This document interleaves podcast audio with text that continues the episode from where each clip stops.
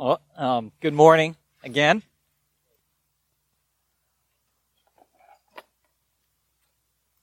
Well, today, uh, during our service, we are going to be beginning a new series through the book of Philippians. And if you remember, our last major series uh, was through the epistles of 1st, 2nd, and 3rd John. And that went from September to January. And that, the theme of that was life. Because we felt that at this particular time, with all of uh, the state of the the uh, the world and the coronavirus and all of that craziness that our world has become, that uh, we want to go through that last series about finding life in God. And so this is the next logical follow up to that series of life, which is the series of joy. Finding joy in a world that's changing finding, maintaining our joy that when we see this massive changes in our world that are causing us so much distress, we see our lives changing in terms of how we work, how we relate, uh, how our technology is advancing, how our world is changing in its rejection of God, how our world is changing in terms of the blur that's happening in human identity and how we define that. Um, how do we maintain our joy in the Lord amidst a world that's changing? How do we maintain our joy amidst our trials? Many of you in our church um, are going through trials, anxiety, suffering, chronic stress, health issues. Um, you're worried about your finances. You're worried about uh, your careers, your relationships. How do we have joy amidst our trials? The series about, is about having joy amidst making decisions to have the right priorities in our lives. There's so many things in our lives that are just uh, pulling for our attention. Give me this priority, that priority. The world is pulling you in all these different directions in terms of what your priority should be. How do we have the joy of the Lord amidst uh, just a world in chaos? So that's what our series is about. It's about having joy in the Lord. The Bible talks about different uh, ways that we have joy. We have joy in God. We have joy when we come to receive the gospel. We have joy in the Holy Spirit. We have joy when we obey the word of God. We have joy knowing that we will be going to heaven.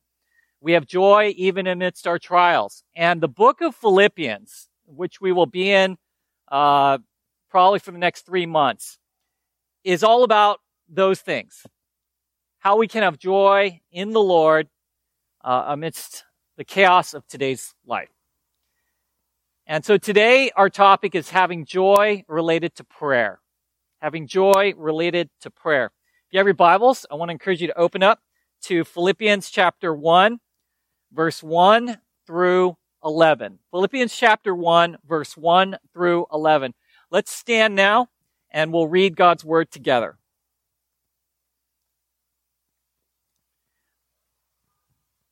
Philippians chapter 1, verse 1 through 11. Paul writes this Paul and Timothy, servants of Christ Jesus, to all the saints in Christ Jesus who are at Philippi with the overseers and deacons, grace to you and peace from God our Father and the Lord Jesus Christ. Verse 3. I thank my God in all my remembrance of you, always in every prayer of mine, for you all making my prayer with joy, because of your partnership in the gospel from the first day until now. And I am sure of this, that he who began a good work in you will bring it to completion at the day of Jesus Christ. It is right for me to feel this way about you all because I hold you in my heart for you are all partakers with me of grace, both in my imprisonment and in the defense and confirmation of the gospel. For God is my witness, how I yearn for you all with the affection of Christ Jesus. And verse 9, and it is my prayer that your love may abound more and more with knowledge and all discernment, so that you may approve what is excellent and so be pure and blameless for the day of Christ, filled with the fruit of righteousness that comes through Jesus Christ to the glory and praise of God. Let's pray together. And that is our prayer this morning, Lord, that our love would grow in the knowledge of who you are, in our love for you, our love for others, that we may be able to live lives that are seeking after what is excellent, that you would be purifying us to be blameless before Christ and in Christ and filled with his righteousness, and that our lives would be a testament to the glory and praise of who you are, Father God. So I pray that this morning, as we briefly look at um, how to have joy in prayer, uh, we would be able to look at our lives and whatever is wrong or right about it, uh, be able to find you at the center of that, Lord. And that is our prayer. In Jesus' name, amen. Thank you. You can go ahead and seat. when you pray, when I pray, what does your prayers look like? What's the content of your prayers? What is the most fervent desire of your heart during prayer? Um, there are garden variety prayers that we all pray. Um, and they usually look like this God, help me with my finances. God, help me to have better health. God, help me to make, you know, with my career decision. Help me with my school project. Help me just to have a productive day today, God. And I think for a lot of us, when we pray, it's, it's kind of within that realm of help me to just get through life and, uh, have a blessed day today. God, as our Heavenly Father, He loves to hear your prayers. And I pray those prayers too. But I think what struck me as I was looking through this passage and thinking about some of the other prayers that Paul prayed is how different Paul prayed than how we tend to pray. Um, Paul certainly had health issues. He, when he's writing to the Philippian church, uh, this is a church that he knew very well. And at the particular time in which he's writing Philippians, he is uh, chained to a Roman guard. He's under Roman house arrest. Uh, he was later released from that particular arrest when he wrote Philippians. But at the time, he had to be thinking, is this it? Is this, is this going to be the end? Uh, but you don't really find a lot of prayers for his health. You don't find a lot of prayers for his finances. Um, you find a, a, a real centeredness on the upward call of God in Christ Jesus. That theme to Paul's prayers that are very much in contrast to the type of prayers that you and I tend to pray. You know, very practical, sometimes even mundane prayers. And I want to remind us, uh, before we get into this, of the kinds of prayers that, that Paul would pray. And as I'm just going to read a couple of these and they're just a reminder. Uh, listen to Paul's prayers. I'm, I'm, going to read to you a couple prayers from uh, that he prayed to the Ephesian church, and then one to the Thessalonian church. Listen to how God focused Paul's prayers are, and not so much focused on the everyday activities of what's happening in life. Uh, prayer number one from Ephesians chapter one, verse 16 through 18. Listen to Paul's prayer as he prays to the Ephesian church. I do not cease to give thanks for you remembering you in my prayers, that the God of our Lord Jesus Christ, the Father of glory, may give you the spirit of wisdom and of revelation of the knowledge of him, having the eyes of your hearts enlightened, that you may know what is the hope he has called you to, what are the riches of his glorious inheritance in the saints. Godly prayer. Second prayer uh, from Ephesians chapter 3, verse 14 and following. Listen to how God focused Paul's prayers are. For this reason, I bow my knees before the Father, from whom every family in heaven and on earth is named, that according to the riches of his glory, he may grant you to be strengthened with power through his spirit in your inner being, so that Christ may dwell in your hearts through faith, and that you, being rooted and grounded in love, may have strength to comprehend with all the saints what is the breadth and length and height and depth and to know the love of Christ that surpasses all knowledge that you may be filled with the fullness of God. One more prayer. Second Thessalonians chapter 1, uh, verse 11 and 12. Second Thessalonians chapter 1 verse 11 and 12. Uh, Paul says this, To this end we always pray for you, that our God may make you worthy of his calling and may fulfill every resolve for good and every work of faith by his power, so that the name of our Lord Jesus Christ may be glorified in you and you in him according to the grace of our God and the Lord Jesus Christ. Now I read those prayers by Paul and I contrast that with my own prayers that I pray. And the thing that strikes me about my own prayer life is how, how ordinary my prayers are, how, how Christless my prayers are, how just completely me focused my prayers are. Again, God enjoys all types of prayers. But notice how God focused, how sanctified, how Christ centered, how praying that we are focused on the riches to come in heaven uh, of how Paul prayed. And so today, as we go through this passage, we want to be thinking about how can our prayers be more God-centered, more Christ-centered. Let's go through this passage together. Uh, verse 1. Paul and Timothy, servants of Christ Jesus. So Paul ministered together uh, with Timothy. He is now on his second of three missionary journeys. I mean, well, he picked up Timothy on his second of three missionary journeys. He, uh, Timothy was a Greek. And so he converted Timothy, led him to faith, and circumcised Timothy. Timothy was a young man, and he, Timothy accompanied Paul on his ministry travels. Later on, Timothy would become the pastor at Ephesus. And Paul would write to him uh, in 1st and 2nd Timothy as he was pastoring the church at Ephesus. But Paul was uh, always traveled with other ministry companions. Very rarely was he alone. And he says that we are servants, doulos in the Greek, of Christ. These translations of our Bible say the English word servant, but the actual translation of the Greek word doulos is closer to the word slave. Uh, people don't like to use that word in the Bible for cultural reasons, but that's closer to what the word doulos meant. It means that we are bound. We belong. We are indebted. We are controlled by Christ, who now owns us as our Lord and Savior. So Paul saw this as a complete allegiance to Christ.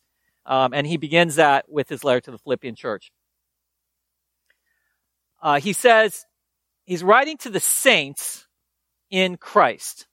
To the saints in Christ. Again, verse 1. Notice Paul does, th- this is very unique. Paul refers to Christians as saints. Some, you know, Chris is going to talk about, and D'Amico is going to talk about their, their uh, class on Catholicism. And you guys know in Catholicism, they venerate all these saints, which actually they worship saints throughout church history that they've just kind of elevated to the uh, upper echelon of Catholic, um, the Catholic pantheon of uh, who they venerate and worship. But the Bible actually calls all Christians saints. Did you know that? It's actually theologically incorrect for a Christian to refer to yourself as a sinner. A sinner is a theological term for people who don't know Christ. We were all sinners once.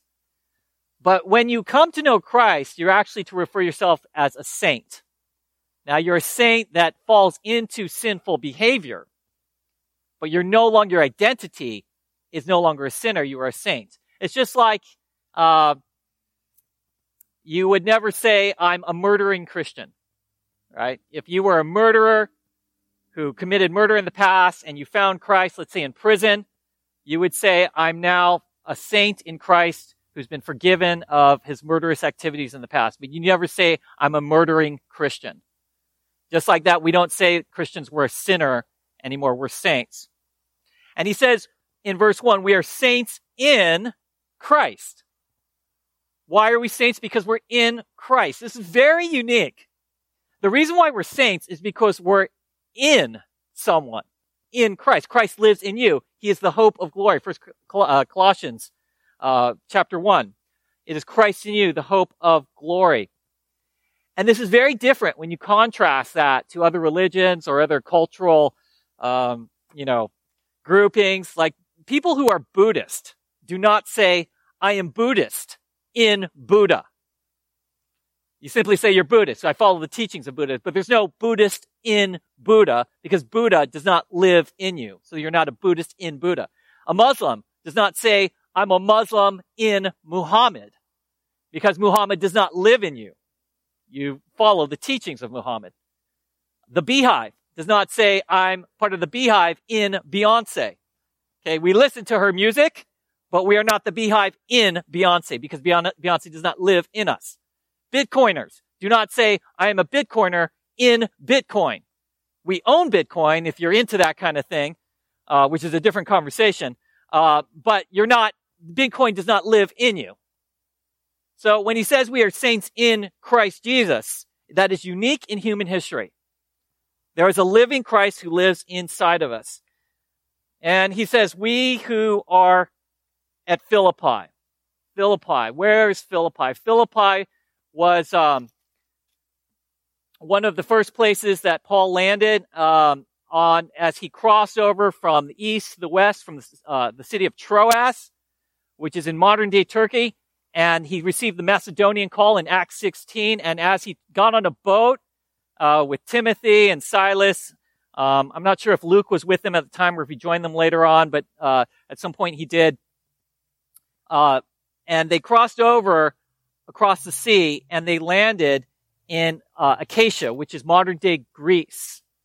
And the first place that they went to, basically to establish a church, was the small city of Philippi. And that's in northern Greece.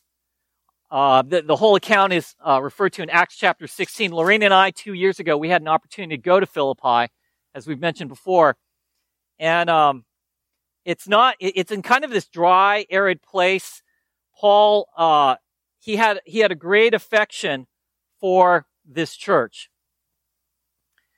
I think it was maybe one of his favorite churches. Uh, Philippi is not talked about. Uh, the church at uh, Philippi is not talked about as having a lot of problems. You think about the churches at Galatia, uh, works orientation, Corinth, immorality. You think about Thessalonica, who had a wrong eschatology. Uh, they had some doctrinal or moral problems. Philippi is not talked about in that way it, it, there, there's this sense that Paul planted it. They, he knew people. He baptized people there. As Lorraine and I walked the area of Philippi, we walked uh, the stream that uh, uh, Bible historians and theologians and archaeologists believe that that stream was the stream that Lydia got baptized in. And then we walked to um, the city area where the marketplace would have happened in Acts 16, where Paul threw out the demon out of a slave girl, and then the the merchants got mad and then they threw Paul and um, and uh, Silas, who was also Jewish, into a prison. And we saw what might have been the prison, but all of that, where Lydia was baptized, where the marketplace was, where they think Paul might have been in the shackles, very, you know, it's, it's very close in distance. It's like walking the distance between here to the artist district. So this was not an enormous city like Athens, you know, in Rome. And so Paul, as he writes to the Philippian church, uh, there's a very, there's, there's a sense of intimacy here. Like he knew them because it wasn't this enormous city. And so he's probably very well known while he was there with his ministry companions. And so we go on to verse two and he says, grace to you and peace from God our Father and the Lord Jesus Christ. This is a standard greeting that Paul would greet uh, the churches and the believers. It's the same greeting that he wrote to the Roman church in the book of Romans, to the Corinthian church in the book of uh, Corinth- uh, Corinthians, um, to the Galatian church in the book of Galatians, to the Ephesian church, to in Ephesus, to the Colossian church in Colossae, to the Thessalonian church in Thessalonians. He also wrote this greeting to his personal letters to Philemon, Timothy, and Titus. So grace, we are in uh, communicating to you by the grace of God who has given us peace between us and God and peace between each other from God, our Father. God is often referred to as a Father. Did you know that Jesus, throughout the Gospels, referred to God as his Father and not to God? Very rarely did he use God uh, in reference. He usually talked about his Father and the Lord Jesus Christ, which encompasses not just his Lordship, but his Saviorship. And so now in verses 3 through 11, we're going to look at three aspects of prayer. We're going to look, number one, we're going to look at the joy that we have um, in partnership with the gospel and the joy that God gives to us as we pray for other believers. The joy of partnership of the gospel of other believers and the joy it gives to us in prayer, number one. Number two, we're going to look at um, the prayer that we should pray for one another that God would finish his good work that he has begun in all believers. And number three, we're going to look at Paul's prayer in verses 9, 10, and 11 as a model for um, how we're going to pray. And at the end of this sermon, uh, before we receive communion, I'm going to actually ask you guys to pray the prayer in verse 9, 10, and 11 along with me. And we're going to pray that for each other, for ourselves. So that's where we're going with this. So let's look at verse um, 3 and 4 and, and a few other verses under number 1. The joy that we have in prayer when we partner with others in the gospel. The joy that we have in prayer when we partner with others in the gospel. In verse 3 and 4, Paul says this that he's thanking God as he remembers the Philippian church. Verse 4 because in his prayers, he has joy. He's making all of his prayers with joy. If you go skip down to verse 7, he says, It is right for me to feel this way about you because I hold you in my heart. Verse 8, he says, I yearn for you with the affection of Christ Jesus. So what we discover about Paul at this point is the Philippian church was very close to him. He yearned for them. He had an affection for them in Christ Jesus. He held them close in his heart. He was thankful to God for them. And he had joy in knowing them. And why did he feel this way about the Philippian church? If you go to verse 5, it is, he says, it is because of your partnership in the gospel from the first day until now. From the first day until now. He says in verse 7, he was, he, they were with him through his imprisonment, in the defense and the confirmation of the gospel. Paul had joy in his prayers for other people because the people that he was praying for that brought him such joy, there was a partnership in the gospel, in the gospel work. There was a partnership in leading people to Christ. There was a partnership. This is the Philippian church. You, we'll see later on in Philippians 4, when the other churches in Macedonia did not support Paul's ministry financially, the Philippian church did, he says in Philippians 4. There was a partnership in the gospel. And so as Paul prays for them, he has great joy. He led them to Christ. He baptized them. He built them up in the faith. Um, this is very important to have joy in prayer.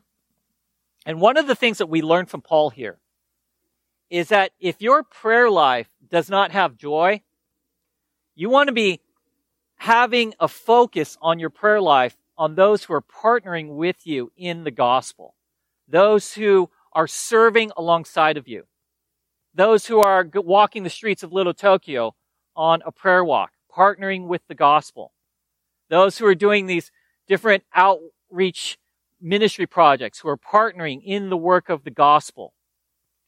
And we want to be praying for these people and with these people. Um, and there's joy there. I, I, think that some of us, um, what we forget in our, in our, you know, in our culture where we say, I'm spiritual, I'm good, I'm just not religious, I don't need church. I, I think D'Amico was saying something like that, right? He talked to someone last night. Uh, church is full of hypocrites, full of judgmental people, and you know, people make all these reasons for that. And so there's people that are unbelievers that are outside the church, and they kind of just do their own thing. And then there's actually people who are actually Christians who say, I'm a, I'm a believer. And, you know, maybe they are. There's a lot of believers who actually are not going to church right now, unfortunately. Either way, whether you're an unbeliever who's not part of a church, or you're a believer who's not part of a church, like long term not part of a church, what people forget, if you fall into one of those two categories, is that having joy spiritually um, is partially dependent on the joy that you receive by being around others believers' lives who are being changed in the gospel. I want you to turn with me to uh, keep your. We're going to come back to Philippians. So I want you to turn with me to First Thessalonians chapter two. I want to point this out. You may have read this verse before, but in light of what we're talking about, having joy with your partnership in the gospel with other believers, in light of that, I want you to read what Paul says in First Thessalonians chapter 2, verse 19 and 20. Um, Paul says this. He says, For what is our hope or joy or crown of boasting before our Lord Jesus Christ at his coming? Is it not you? For you are our glory and joy. Isn't that interesting? If you go back to Philippians and you go to Philippians chapter 4, Paul says something very similar. Chapter 4 verse 1. Therefore, my brothers, whom I love and long for, my joy and crown, stand firm thus in the Lord, my beloved. What you notice with Paul is that he received joy when he was talking to the Philippian church in first, uh, uh, uh, to the Philippian church in Philippians chapter 4 verse 1 or to the Thessalonian church in 1 Thessalonians chapter 2 verse 19 20. Part of what gave Paul joy was when he looked around, follow this, when he looked around and he saw the fruit that was happening in the lives of other believers that he was involved in with ministry. He called them his crown, his joy of boasting. And see, the problem when you're not part of a church and you're a believer is that you're robbing yourself of one of the main ways that Paul had joy. Because when he was in fellowship with these churches, when he was serving with them, building them up, presenting everyone mature in Christ, Colossians 1, when he was planting churches, when he was, when he was um, receiving aid from them, when he was disciplining them, and when he was seeing them grow in maturity in Christ or come to faith in Christ, that brought him joy. And I really think, it doesn't say this, you know, with a particular verse, but in my knowledge of who Paul was, this is what I think one of the main things that kept Paul going.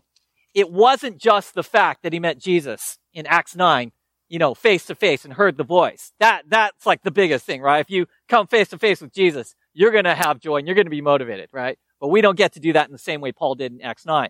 However, I think one of the things that Paul kept Paul going in the faith is the encouragement that he saw in the lives of other believers. Hey, you're growing in the faith. You're coming to faith.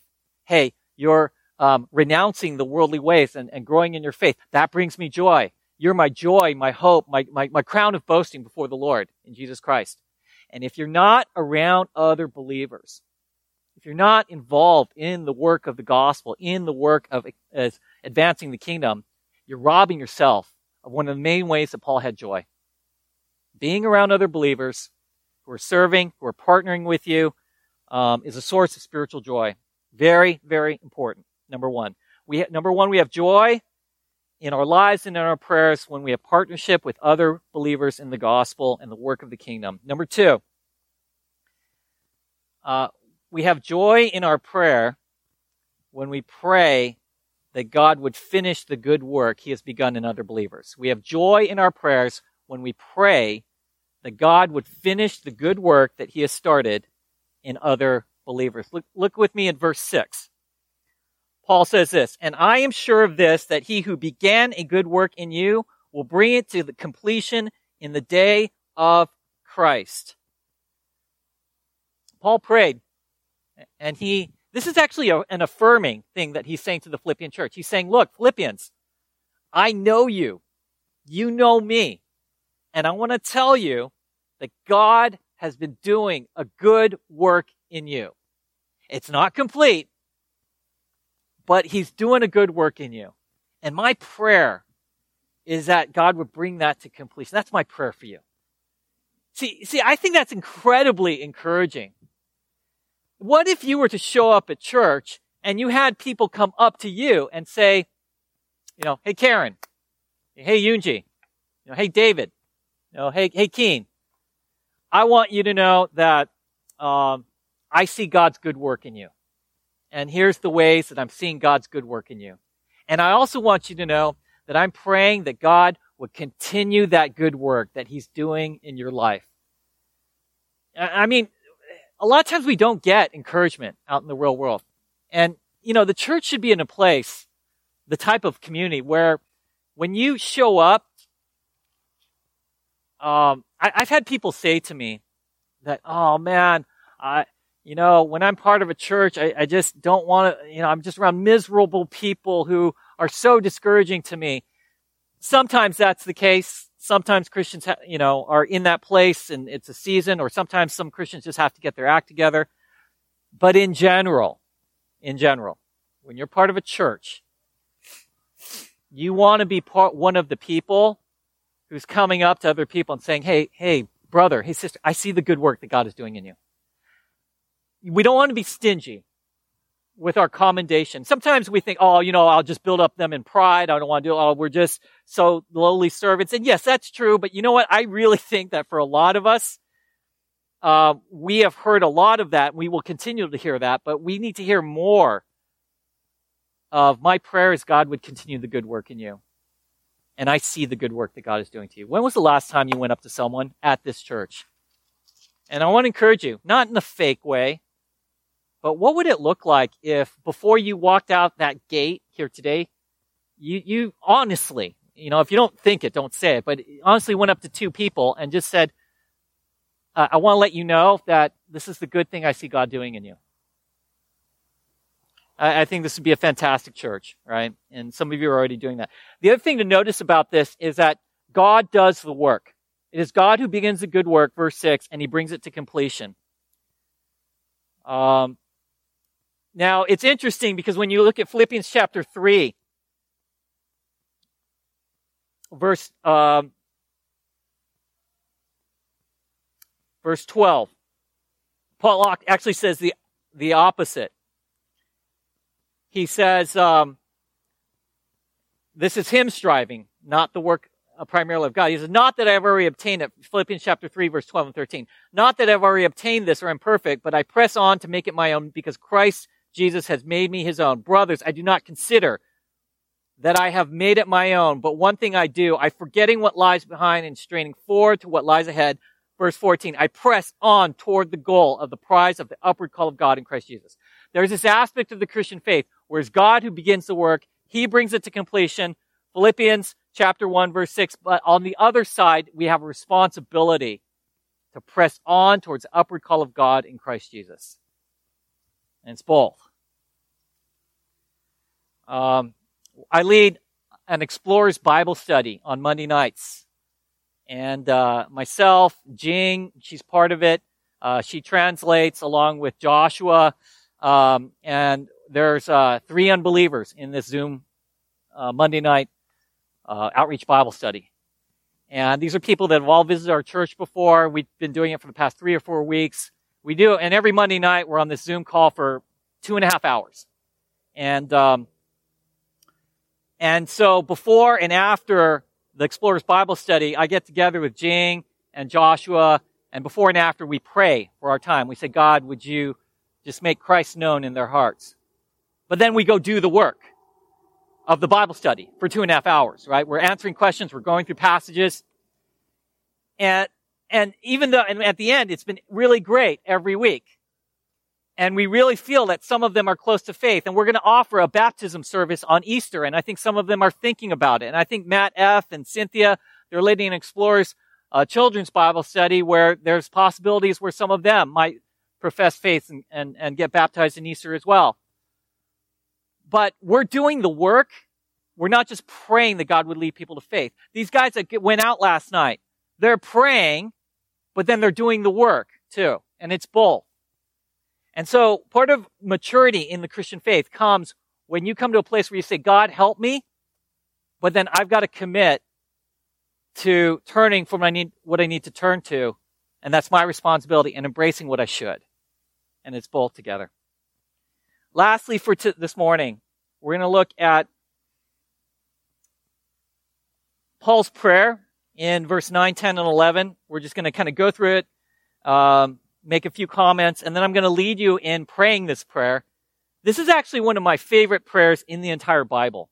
I think after the Lord's Prayer in Matthew chapter 6, this is uh, maybe my second favorite prayer in the entire Bible. It's succinct and it hits uh, so many things about the Christian walk. And so we're going to look at uh, the joy, the, a type of joyful prayer that Paul had, a type of an example of joyful prayer. That's our third point. Example of joyful prayer in verse 9 through 11. We're going to look at five aspects of this prayer. In verse 9 through 11, Paul prays this. Actually, this, this was my prayer for Darcy when we, she was first born. Uh, this is my ongoing prayer for her.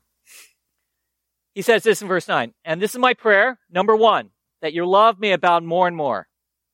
That your love may abound more and more in knowledge and all discernment. That's number one. Our prayer should be that the, our love for God, our love for other believers, which is probably more the context here, other love for other believers rather than love for mankind, that our love for other believers would grow in a way to where that love is informed in a way that uh, is honoring to God in knowledge and discernment in God's truth. Uh, this was what Paul wanted. He wanted the Philippian church to grow in love. He said in Philippians chapter 2 verse 2, make my joy complete by having a common love, the same love. He said in Philippians chapter 4 verse 8, think on the things that are lovely in God's eyes.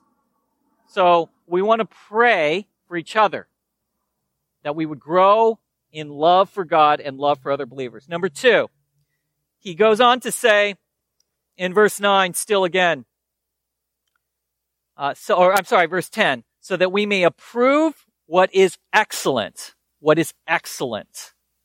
We may approve what is excellent. That should be a prayer of ours.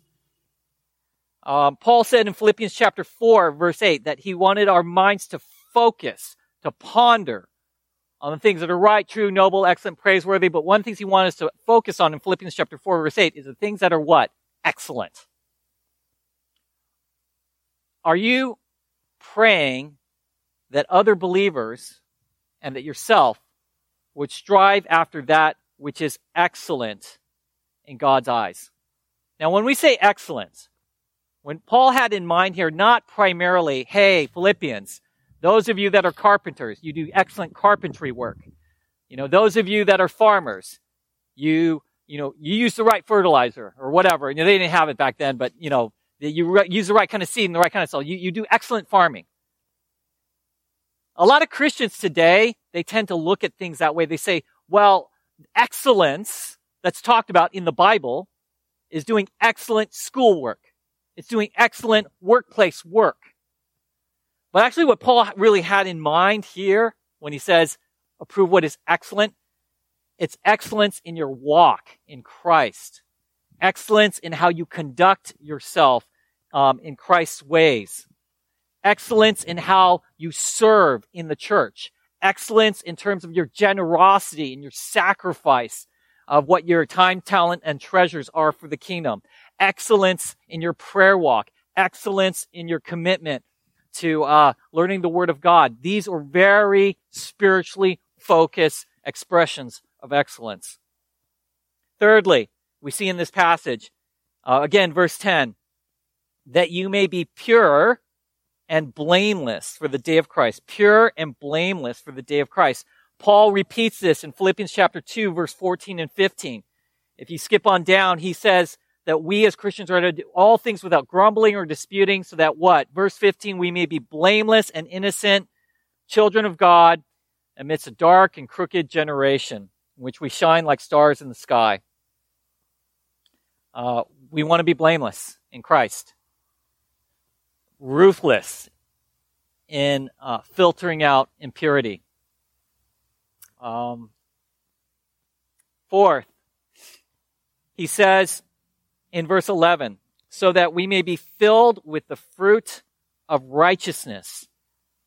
This is a prayer that we may, that the Philippian church we may be filled with the fruit of righteousness that comes through Jesus Christ. Uh, he said this again in Philippians chapter 3, verse 9. when he's talking about his uh, autobiography, he said in Philippians chapter 3 verse 9 that he may be found in Christ not having a righteousness of my own that comes from the law, but that which comes through faith in Christ. Are we praying that other believers would be filled with the righteousness of Christ in their lives? Um, righteousness in Christ is a very specific designation. The world would just look at this and say, well, filled with righteousness for what? Filled with righteousness to, to express yourself, filled with righteousness to, um, to be yourself, to be true to yourself.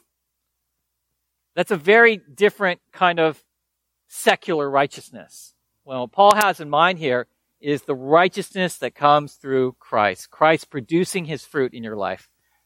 Growing in the fruit of the Spirit love, joy, peace, patience, kindness, gentleness, self control, etc.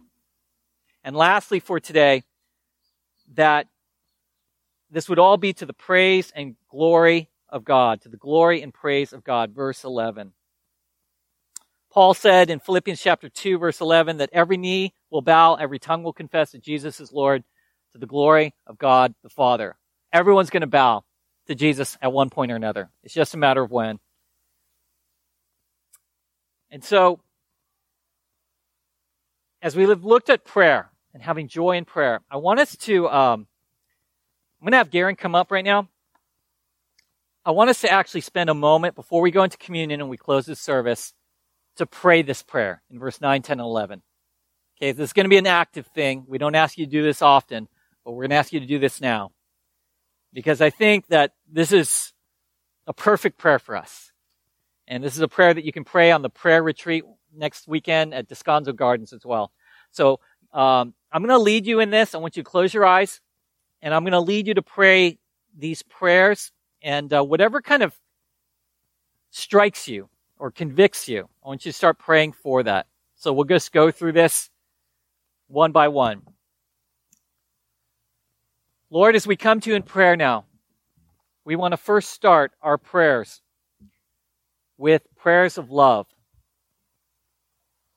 You guys, I want you to think about people in your life, your spouse, your children, other believers in the church, your girlfriend, your boyfriend. And I want you to pray for them right now, other believers in your life, that they would grow in love for the Lord, that they would grow in love for other believers, that they would grow in love in the marriage, grow in love towards their siblings, grow in love towards um, other people in the church. And when you spend a moment, someone's, I'm sure the Holy Spirit will bring people to mind. Maybe it's the person next to you, someone in your own family I want you to pray that. Pray that, that the believers in your life would grow in love. Let's do that for a moment.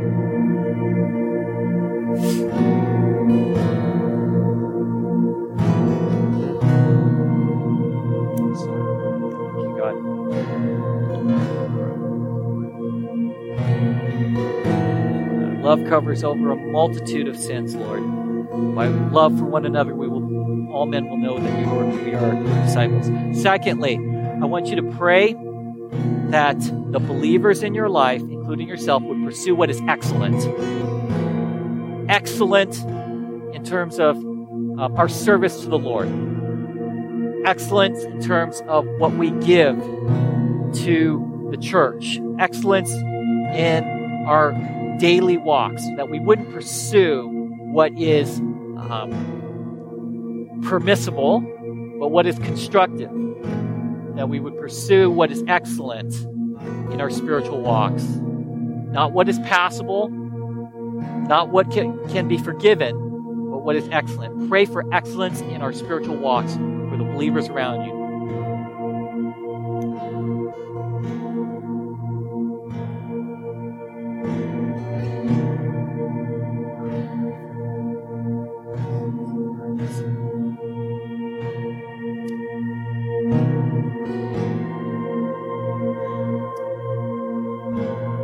Number three, want you to play, pray for yourself and other believers that they would walk in a blameless way before Christ. Blameless in terms of whatever is coming through our screens at home. Blameless in terms of how we're handling our finances. Blameless in terms of um, that we're wanting to think not the worst of one another, but we're wanting to think the best of one another.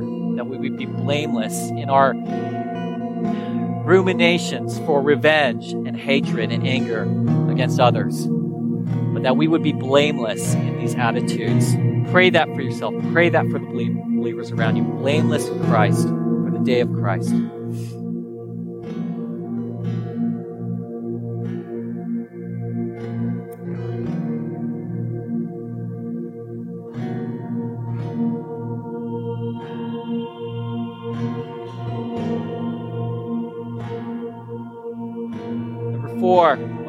That the fruit of righteousness of Christ would be manifest in the li- in your life in the lives of others. That Christ would forgive you, Christ would sanctify you, and Christ's Spirit would start to produce the fruit of the Spirit that would grow you in your faith and the fruit of the Spirit that would nourish your soul.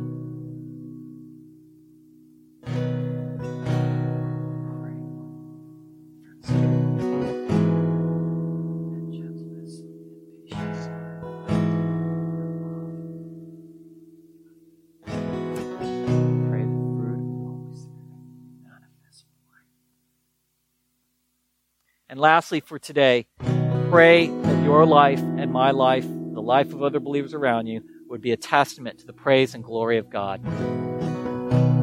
And not the glory of ourselves, not the glory of man, knowing that this is the one true and worthy thing that we are to live for. Praise, glory of God. Pray for the believers around you, that that may be taking place.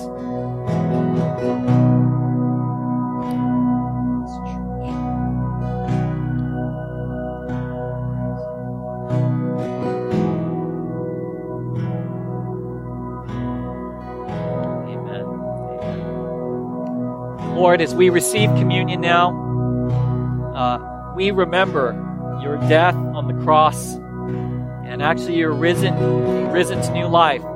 That out of two men you have brought us together as one in Christ. It is our declaration now as we receive communion that you have brought the church together as one in Christ and that you have brought us as one with God and that has been made possible through your forgiveness and your cleansing. We take this moment now, Lord, to examine our lives, to remind ourselves of the need for Christ's work, and to recommit ourselves, Lord, as His followers, as His chil- as Your children, Father. And so uh, we do this now as we receive the elements. It's symbolic, Lord, of our need for Christ ready, you can approach uh, the communion table and receive communion, and then we'll close in worship.